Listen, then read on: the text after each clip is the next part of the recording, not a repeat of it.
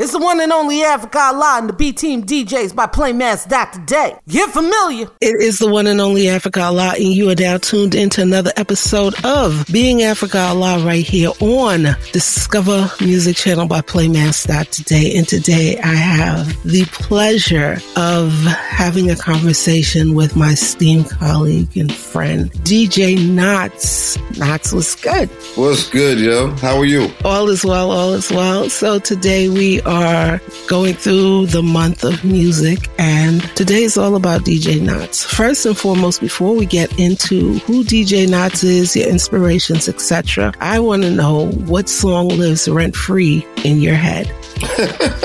I don't know if it's an actual song, but probably more uh, different bars and different songs li- live rent free in my head. You know, it's like you know when you're part of this culture, like we've been for so long, and you hear so many different lyrics, and you just interact on a day to day basis with people. Just different situations call for different songs and different lyrics and different bars to be used. So I don't know if I have just one. It, it, it's like way too many. So I have like pieces of different ones who I'll just pick up and use randomly. Okay, now you know they don't do rhyme of the month or, or quotable, right? Hip hop quotable. Tell me what is what is a lyric that you feel bar none is the hardest lyric that you ever heard? Hardest? Oh, and actually it's a conversation that I probably bring up myself about once a year just to start some stuff and just remind people how ill the line is. I'm, I, I assume you and your listeners uh, are familiar with Triumph by Wu Tang Clan.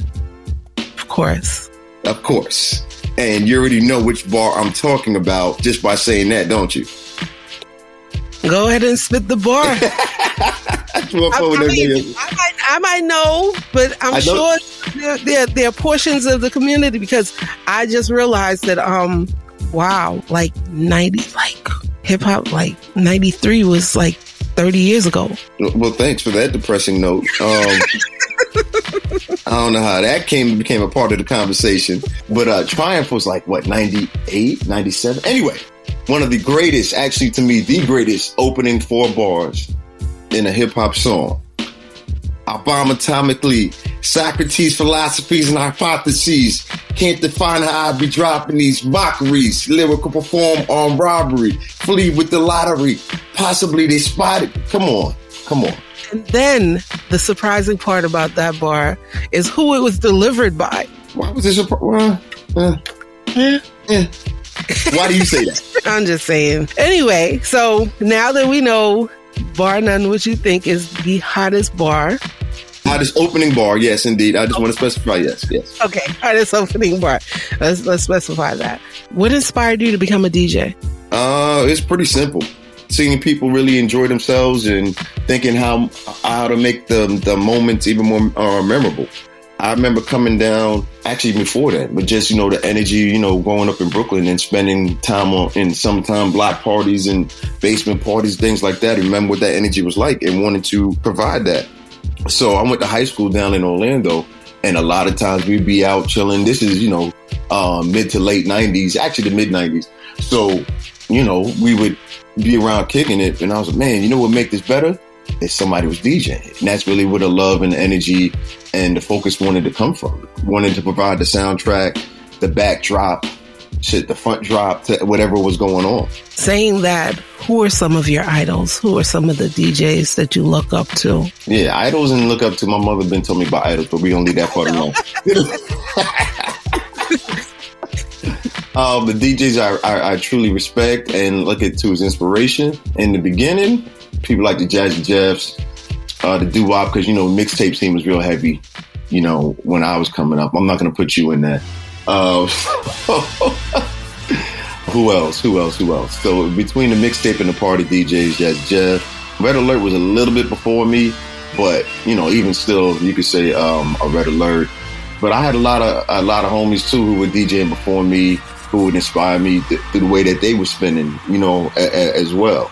So it made me want to push myself. You know what I mean? So um, my homie Livewire, just watching how he always took the science to it and of course, he he DJs for Dougie Fresh now. I've been with um with Doug for at least I want to say over ten years now. So it, it's just a, a variety of, of, people and situations where I can be like, yo, I really appreciate what they what they're doing. So, yeah. Now, you said that in high school you kind of was inspired to be a DJ, but when did you actually start DJing? Oh yeah, senior year, senior year.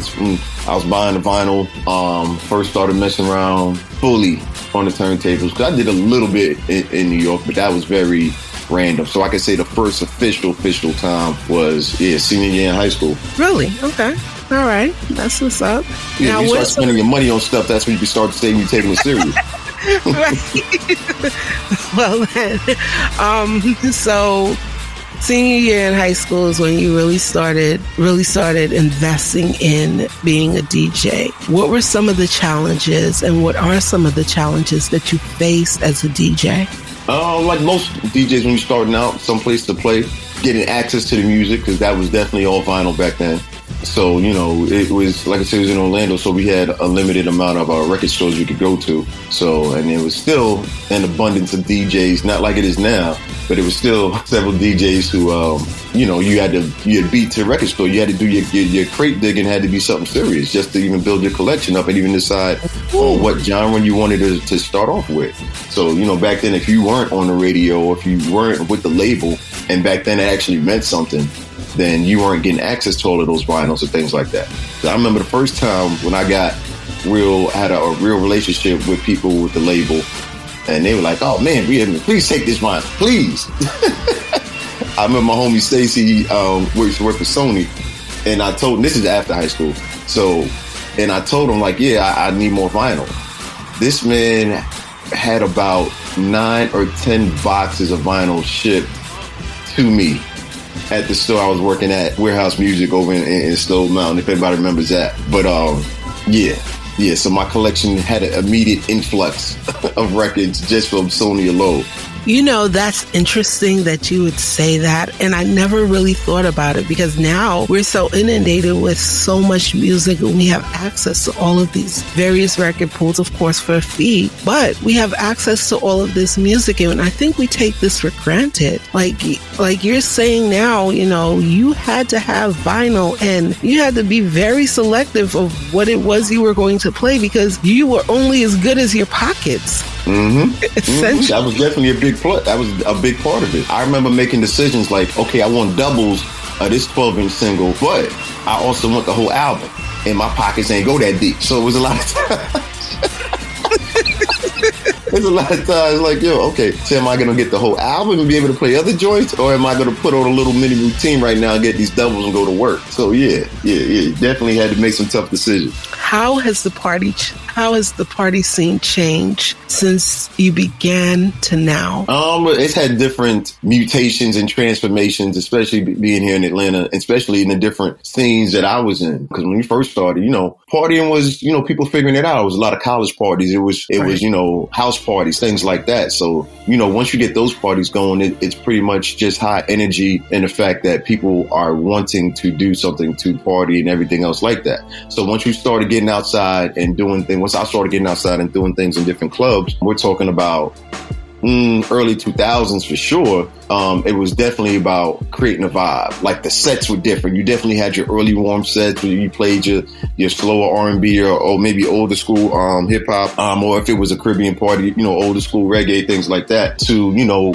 we get into the mid part of the, the party where you picking up scene, you picking up energy, those type of records to when you really have the prime time hours of, I'd say between 1 and 2 a.m. Depending how late you go, that may have got extended to 1 to 3 a.m. But you know, it, it, back then, the hottest record out almost always 98% of the time got played at 1 a.m. If you had a 1 a.m. Re- 1 a.m. record, then you really had something, um, something special. And it was crazy because me and my friends would refer to it as that. Then I heard, um, drama uh, DJ Drama, shout out to him, referred to it once in an interview as the same way. And I was, and I was tripping. I was like, wait, y'all call it that too? So it was just interesting to see how other DJs relate to it the same way. So, so fast forward to picking it up now, there was a time in Atlanta where everything became about, you know, the lounge. You know, it was a whole lot of standing around. It was less women friendly records. There's a whole lot of heavy, hardcore street rap records that took over. And that's basically what you heard. So the dancing and the vibe in the club changed up a lot because of that. So during that time,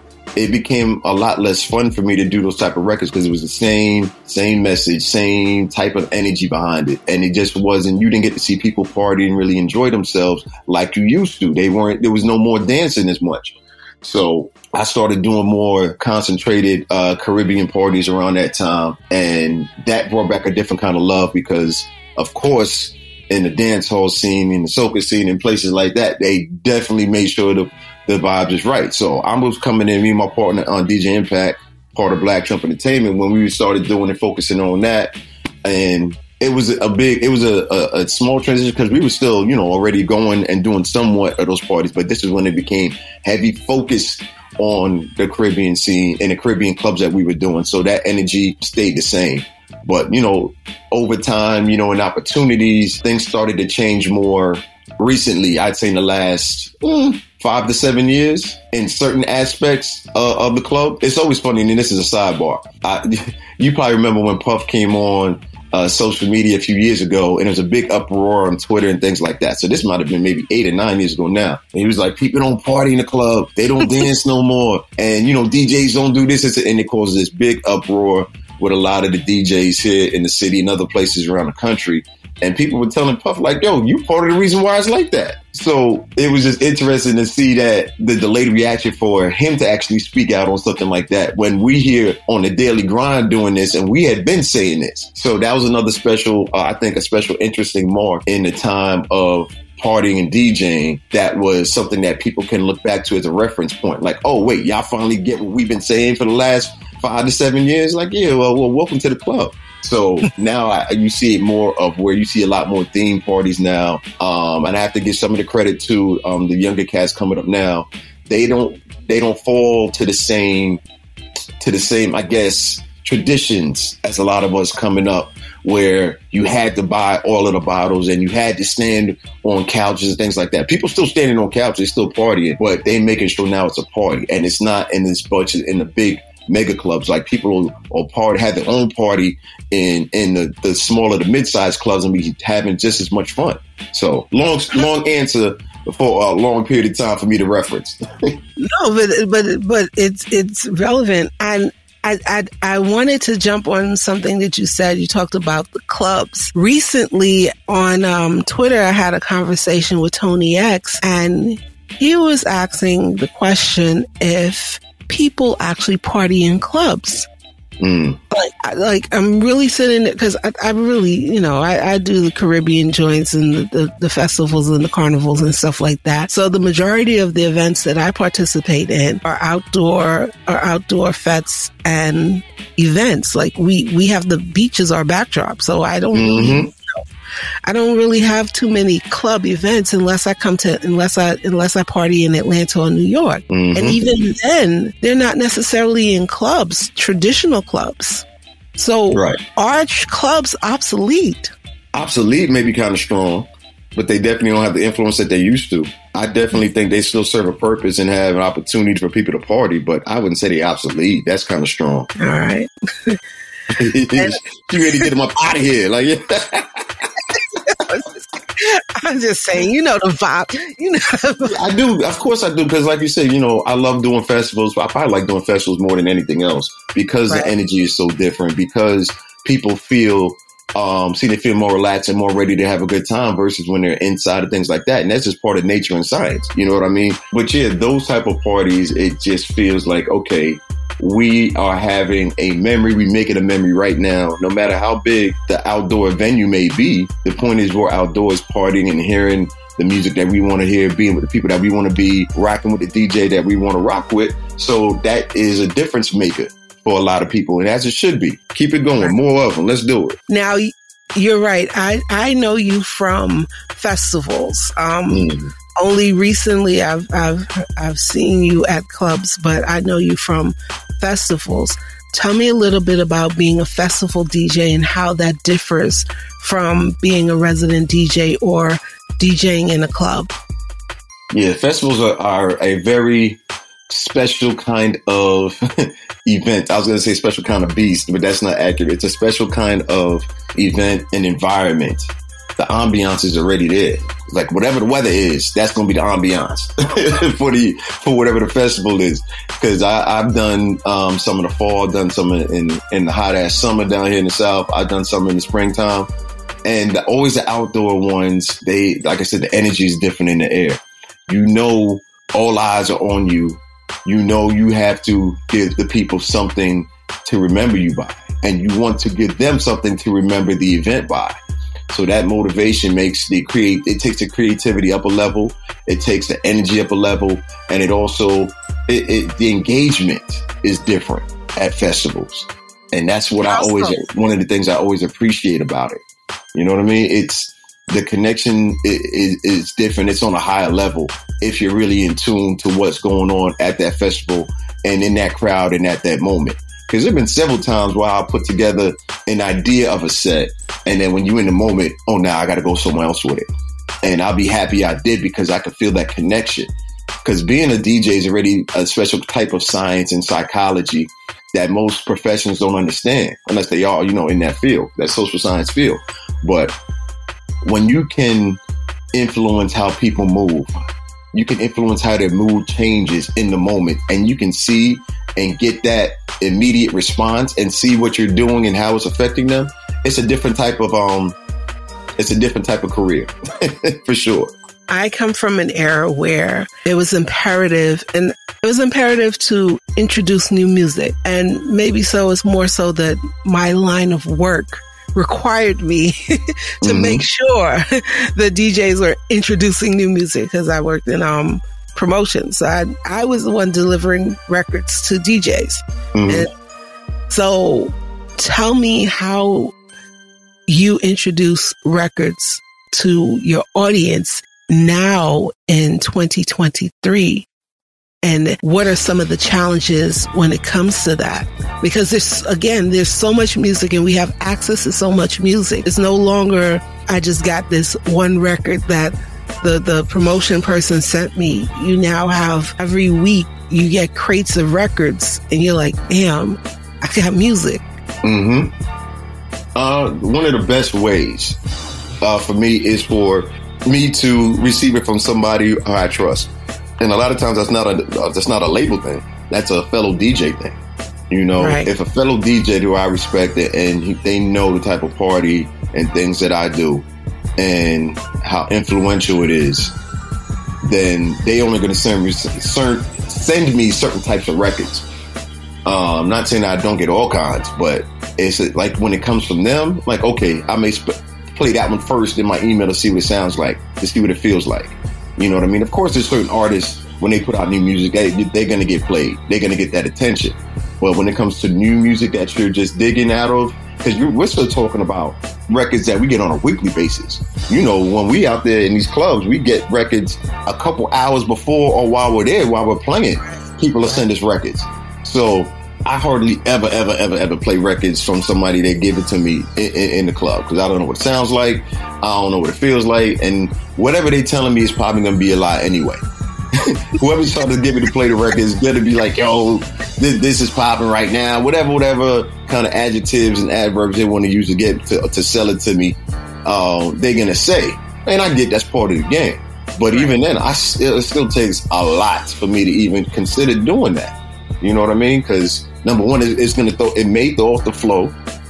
It may be whack. You know what I'm saying? And then it may still be something wrong with the file. Like there's so many things that could go wrong in that situation. A lot of people don't understand it. Right. So to answer your question, it, it's still uh, varying ways that I listen to new music. I still love trying to find certain music that people haven't heard yet. A special B-side cut or album cut for those who don't know what a B-side means. Um, an album cut that really stands out and it can really add to the party. And people be like, yo, what is this? You know what I'm saying? And like you said, there's so much music and so many whole entire projects being put out. The chances that happening are a lot. Like, you know, EPs are real hot again right now five, six song projects that people are releasing and calling them projects, but they basically EPs. Well, their fourth or fifth song may be the best song on the damn project and it's not the single. You know what I'm saying? So it's just about getting through that music. Um, the 10 second listen test is still a thing for me. It used to be 30 seconds, but I ain't got time no more. You know, so if you artists out there, realize a lot of DJs, especially me, if you playing me or you want me to listen to something, it's got to be something about it that grabs me in the first 10 to 15 seconds. And, and I'm so serious about that. And I understand it's not fair to the music and what the song may build, that, but we just don't have the time. We just don't have the time yeah. Yeah. It can be just like I said, it ain't even got to be the whole encompassing thing of just something about the song needs to catch me to make me want to make it through the next two minutes and 15 seconds, or even if you're actually making full songs again, a full three and a half minutes. Because that's becoming a thing now, too. That's coming back right, around. Right, right. Right. I mean, we talked about music. We talked about what inspired you, yeah, the people that influenced you, the changes in the music industry and the um, parties. You have also gone through an evolution as a DJ. Tell us a little bit about your transition from being a DJ to being a podcast host and how that worked as well as your philanthropy stuff because I know that you have a pro- uh, product name Hip Hop Gives Back. I want you to kind of tell us a little bit about that in about five to 10 minutes. just throw it all in there together. That's what we do. just, just give it to me. Give give us a whole smorgasbord of it. You know what I mean? You know, I'm gonna leave like eight things out, but that's fine. Um, well, let, let's start with how you you order because that's how my mom be working. But yeah, adding podcasting to the list of things that I enjoy doing has been actually it's been a, a, a slow thing. It's been going on for a few years, and to keep this that part of the story shorter, I had friends of mine who were early on the podcast game. I'm talking about like 05, 06, shit, even some of the earliest 04. You know, me and Impact, we had a radio show on internet radio called rnation.com. This was, had to be, shoot, 2002, 2003. And this was before, you know, it was a really affordable thing. So shout out to Our Nation first giving us that our first opportunity. And that's when that led us to our first thing doing stuff on, um, on TV, um, with hip hop I forgot the name of the show now. My bad, Vic and Rob, don't kill me. But that's how that first started. So then I had friends of mine who enjoyed doing interviews and started doing official podcasts, like I said, in the mid 2000s. And they would have me on as guests. Some of them would be for music. Sometimes they'd want me to DJ in the background. Sometimes they'd actually want me on there as like a relationship expert. And if anybody knows me, one thing I do not call myself is a relationship expert because of various reasons. So being exposed to it at that time so early on was uh, a benefit, uh, kind of like a foreshadowing what was to come. So starting off and fully getting to kicking off my own show and own projects with friends of mine, um, the reason that came is because I realized I came to a point where people needed to hear me more than needed than they needed to hear me. And what I mean by that is they needed to hear what I was saying and the information I had to give and the engagement from me speaking on on a regular podcast versus DJing and hearing me play music. So that's why I say the difference between hearing me and hearing me. So pause for applause came from that realm. Um, me and my uh, uh, good friend Will, we started that. Shoot, what year was that? We on year we in season nine now. So that's at least what four years ago, somewhere, huh? Right, right before the pandemic, I believe. Yeah, right before the pandemic. Yes, thank you. That's a good, perfect marker. Thank you. So we would always have these conversations, uh, and we're in our forties about you know things we wish we knew um, when we were younger, and that's really where the idea came from. You know, I do a lot of uh, coaching and uh, mentorship, which is great. Some of it through G Men and Grindation. Um, if any of you guys know my speaking engagements or my speaking life, uh, coming from that side of it. So even then, doing the the uh, the small group coaching and just mentoring and building with other men and sharing that information. I was like, man, if younger dudes or younger people heard this information, it would help avoid them staying out of so many different troublesome spots that they didn't have to go through, you know, just from hearing it from other people and learning how to maneuver certain um, parts of life. So that's where the idea of the podcast came from. And then we always have a good time. Um, if y'all heard the show, y'all hear how we get down. So it was a combination of those two. That's what made us come up with Pause for Applause podcast. Um, that's the feedback that we've been getting so much from people. They appreciate us being so open and vulnerable about the things that we've been through um, to help other people. And then it's just great, dope ass content as well. So, which is the other main thing. So that's where Pause for Applause has come from. Um, that's what we're continuing on and getting ready to start our 10th season as well uh, coming up in the next couple weeks. So, so between that, that's um, a big focus of mine now. I have another podcast series I'm getting ready to start, but I can't really speak on it yet. But that'll be you'll see that soon, probably by the beginning of March, um, from way the way that's looking, and that'll be a different type of uh, uh agenda and, and setup, but something I definitely know the the people will have something to take away from, which is always my goal. Um, but they, yeah, a lot of stuff goes hand in hand with what you said about hip hop gets back. Hip hop gets back is a company and a community where we celebrate the positive side of the hip hop culture. We started that back in 2008. Another uh, business partner of mine, uh, Mike Del Please, um, we started that back in 2008 simply because we wanted to highlight the positive side of the culture because we got tired. I personally got tired of seeing um, hip hop getting targeted and being used as a fearmonger for other people to profit when they don't really care about it. So we started when we first started. Here go the part. When we first started out, the whole point like, yo, we gonna show all these different artists, entertainers, people in the in the culture, show them giving back, and we're gonna change the people's minds because it's only because they don't know about these things that could be the only reason why that they don't appreciate hip hop like we do, right? Yeah, that was the original thought. Fast forward two, three years into it, it's like the people who have a problem with hip hop don't care. They don't care the, about the good part uh, uh, of it unless it affects them directly. They don't care about how they're helping so many people, so many of our people in our community, and inspiring people and helping people when they're in need. They don't care about that part of it and how this has all been going on since the start of hip hop. What I realized is they were using it as a way to make themselves to get more attention, to deflect blame, and just an easy way for them to uh, make a hot button issue a hot button issue. So it was around that time, and I was like, you know what, we got to do something different.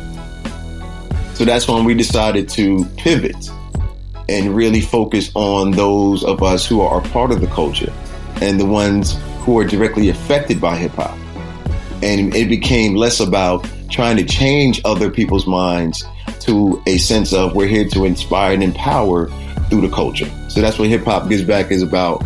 Um, we still do a lot of um, events. Now that we're back outside again, we're going to get back to doing more camps and more events and things like that. Um, we've got one, I'm not even sure when this is going to end, one we're doing in partnership with the Celebrate 50th anniversary of hip hop. Um, it's a hip hop and architecture event that we have coming up here in Atlanta. Um, where we'll be talking to a group of teens, introducing them to more about the culture, the art side as well. Um, taking them to uh, one of the local studios here, Billboard Studios, and showing them what that process looks like. And also, so a lot more uh, deep dive engagement, more than just, hey, this is a recording booth type thing. So uh, I'm looking forward to that. So shout out to uh, Kimberly Joe for having Hip Hop Gets Back be a part of it. But that's where we're at really right now. Uh, we're in the process right now of relaunching our own nonprofit. We had started an official nonprofit back in 2015 that focused on youth engagement and youth awareness. Um, we're relaunching it towards the third or fourth quarter this year because you know that takes a little bit of time to make sure it's done right. Um, to make sure that we focus on uh, mental awareness for young people and young people. We're meaning we're talking from early teens to early adulthood. Um, and also still using hip hop to teach and empower through different life skills. So I think that's everything. Jeez. You're amazing. I, I just want to. I just want to give you your flowers now. You're amazing. That is awesome. Great work. Thank you. Thank you so much for your service to the community. Truly My appreciate last- that. Yeah, the, that support has always been there from you personally, but also from our Discover Music channel. So, you know, anything y'all need, I, I'm always here for. But no, I definitely appreciate that. All right. Now, my last question, and this is a question that I've asked everybody. As a DJ, what would be the advice you would give an aspiring DJ that's looking to get into it today? Uh, figure out how fast, how serious you are about it. Because um, it ain't cheap. it's a lot cheaper than it used to be, but it still isn't cheap in the sense of, of resources, time, and money. Because it's still to get good. it Just even figure out what kind of DJ that you are um, it's still going to take some time, you know? So figure it out pretty much how serious you are about it. Um, and you can tell how serious you are about it by how much research you do into it, how often you're talking to people like me, how much research you're doing on your own, how much research you are you doing into the music, into the technical aspect of it, into actually learning how to mix.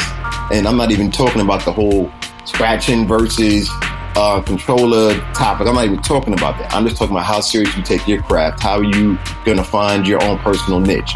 So with all of that, because that's kind of like loaded like a fat potato, um, the layers to it matter of are you trying to really just get some attention on yourself and figure this is a quick way to do it, or do you really have a genuine yearning to want to learn how to DJ um, and and engage crowds, engage people, engage the culture.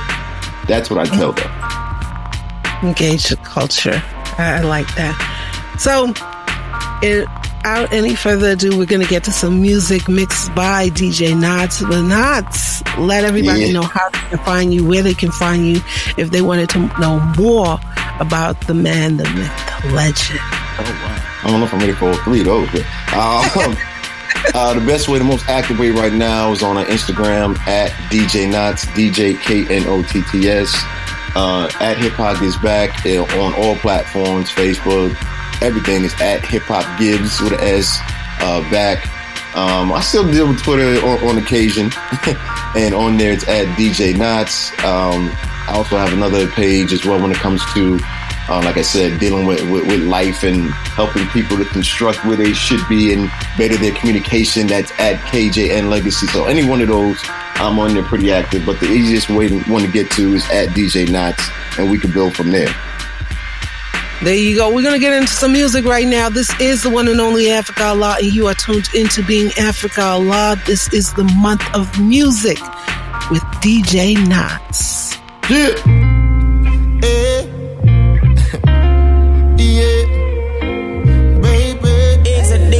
Knotts. DJ Knotts, the one and only.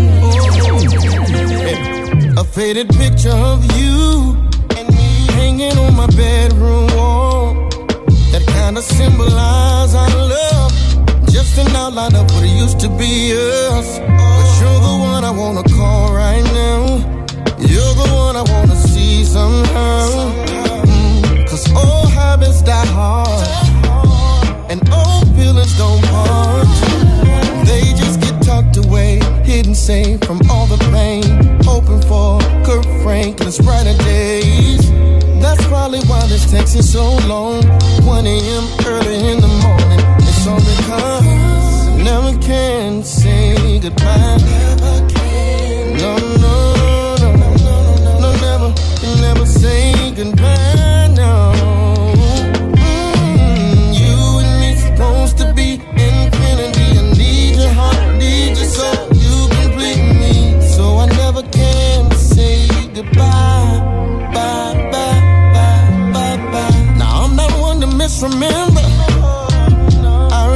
Relationship and what it was, but God just ain't dropping mistakes from above. So maybe it was a mistake splitting up. Oh, oh. memories of you are like my favorite clips, and I can't get enough, so I rewind it. Wait, I got it back, cause I don't even cuss now.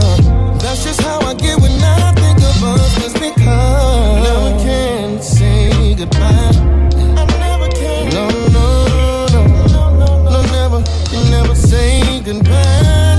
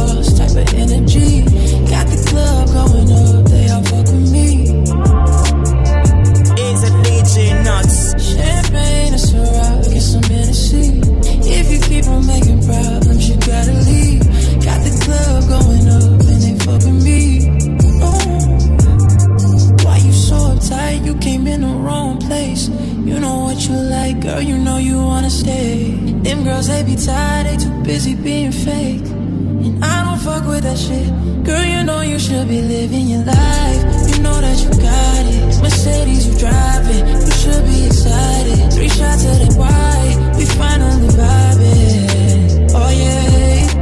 The way you working in red bottom heels, girl, it's heaven.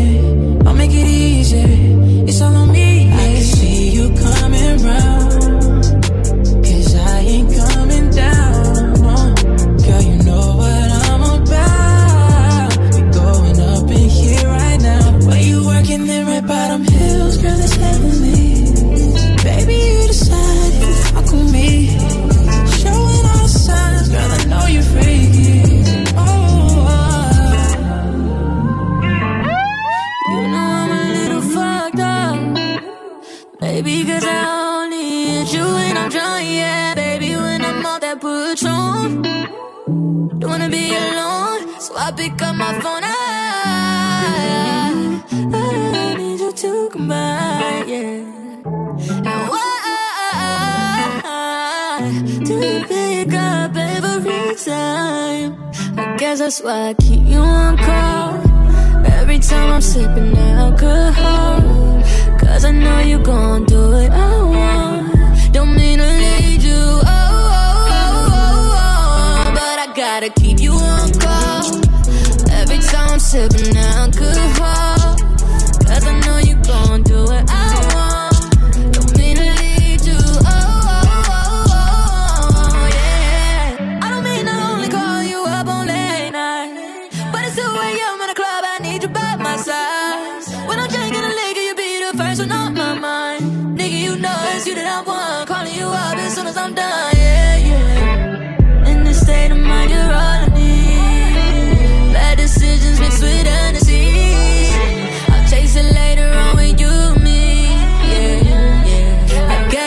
I keep you on call.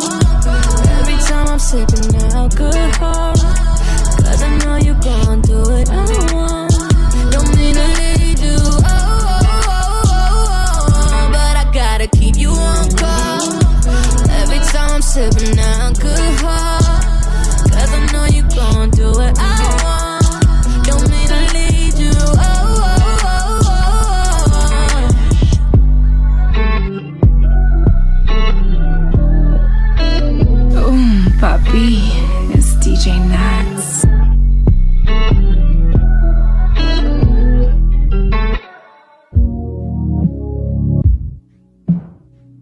Don't put me in a box now. I'm by myself, yeah, I'm on lockdown. Sometimes you gotta find what's wrong, yeah, what's right. It's been a long road, here coming. Blue hunters, I'm thumbing. And I can split the whole damn thing with my woman. What's yours is mine. I'm sitting here, what's yours is mine. Don't leave the house, baby. You gotta swing my way, but don't believe the hype, baby. I'm a shady, so don't believe the hype, baby. I might lie sometimes, don't believe the hype, baby.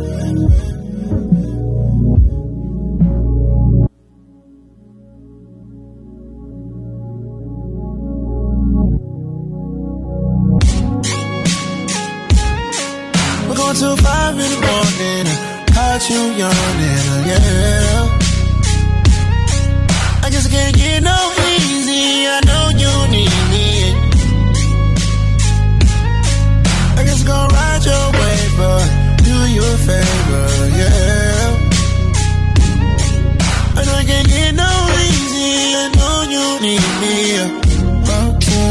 shots. I'm catching up. She up the and tequila, no catching up. The way she move her body, man, I swear I'm attached to. Don't make me sing this here song. I would have made it out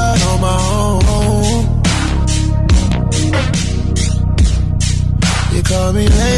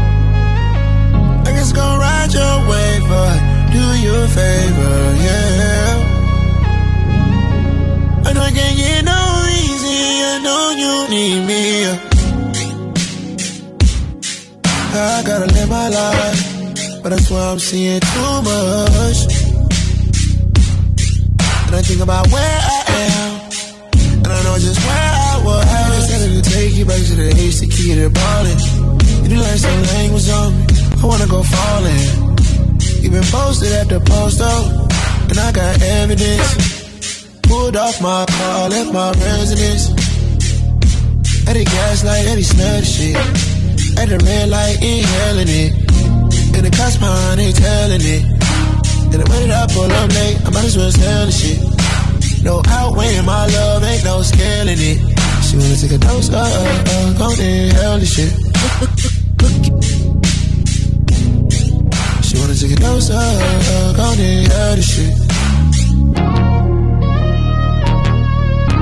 Till five in the morning. I caught you yawning,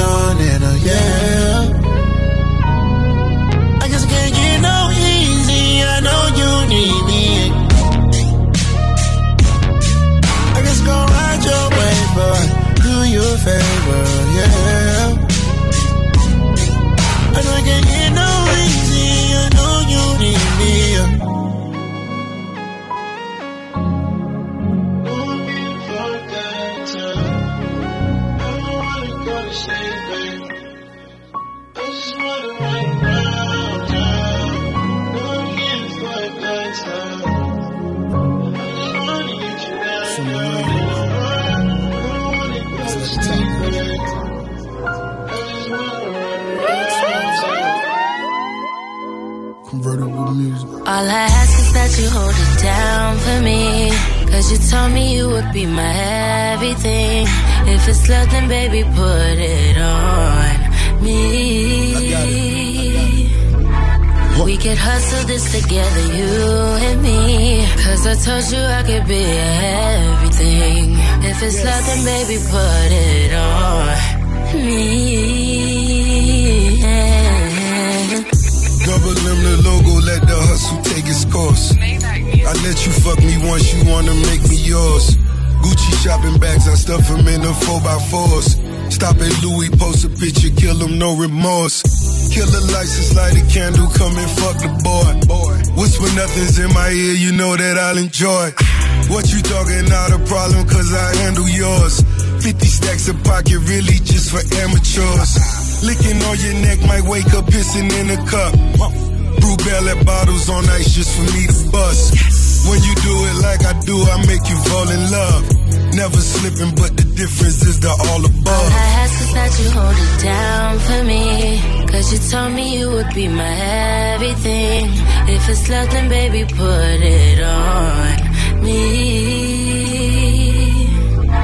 We could hustle this together, you and me. Cause I told you I could be everything.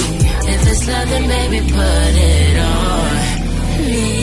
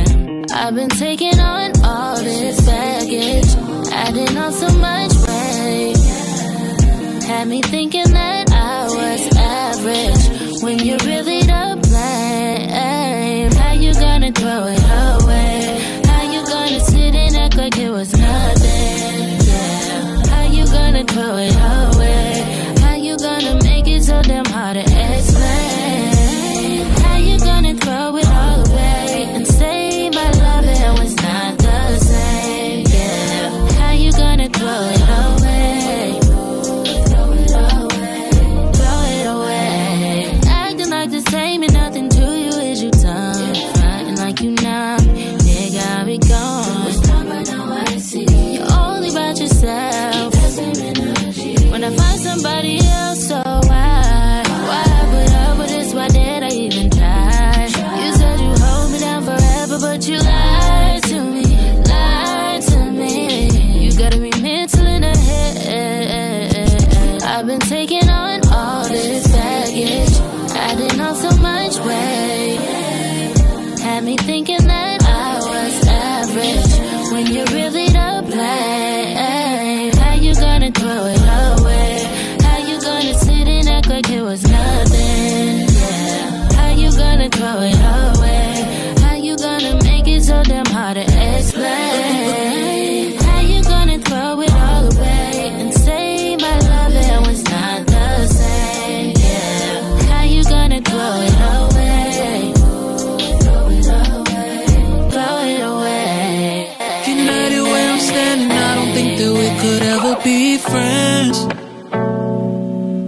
play each other, that's the way the game goes. I think it's got to end, yeah. Uh, I know I'm no good for you, but you pay it no mind, yeah. And you know that you're bad for me, so why we keep trying? Uh, but see, uh, no, nobody ever told me that you, you, you be pulling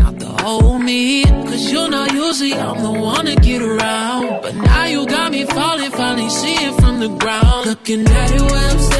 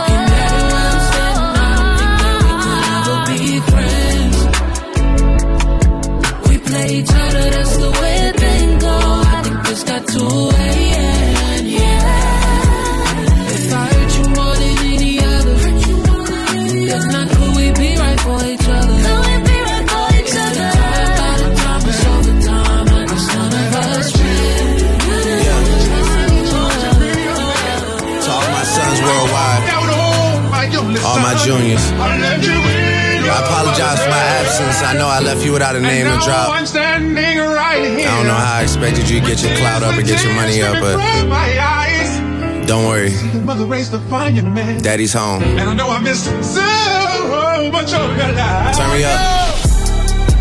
Yeah. Niggas know they need to stop. I'm standing at the top, that's how I know you never seen the top. Sierra Kane parking lot, looking like Magic City parking lot. Hear the talks when I walk by, like you know it's over when you. Yeah. Niggas know they need to stop. I'm standing at the top, that's how I know you never seen the top. Sierra Kane parking lot, looking like Magic City parking lot. The talks when I walk by, like you know it's over when you. Is a DJ nuts. Drop. Yeah, and I'm coming with the wop. Y'all niggas not popping. Fucking and she going shopping. Whoa, I'm running out of ops. They're running out of options. Put them up for adoption. Sign my name on the dot. This is not luck, baby. This no four leaf, no horseshoe. I'm in the bank thinking poor you. I'm in New York on John Chetry. Supermodels and they all sexy. Lock the door to the bathroom, cause they doing something that is not Pepsi. I'm just pouring up the shots. I remember that I told you I missed you. That was kinda like a mass text. I remember that I told you I loved you. That was really in the past tense. I remember that I told you I get you. Truth is that I get around. Mention having us a kid, 42 hit. I send a kid around. Yeah. On Benedict with the top down. Shorty's out here getting knocked down. City coming off a lockdown. Rap niggas doing weak features for a pop artist cause they pop down. Used to wanna throw the rock up. Niggas know how I rock now. You know how I'm rocking now. YM forever. Big Owl, Big Birds forever. Don't make me go get your mama to talk to you. Cause if you gotta get your motherfucking mama to talk to you, you know what I'm saying? I'ma bring that motherfucking big switch out. At this point, I can start collecting child support the opposite way. You gotta pay me to be my money.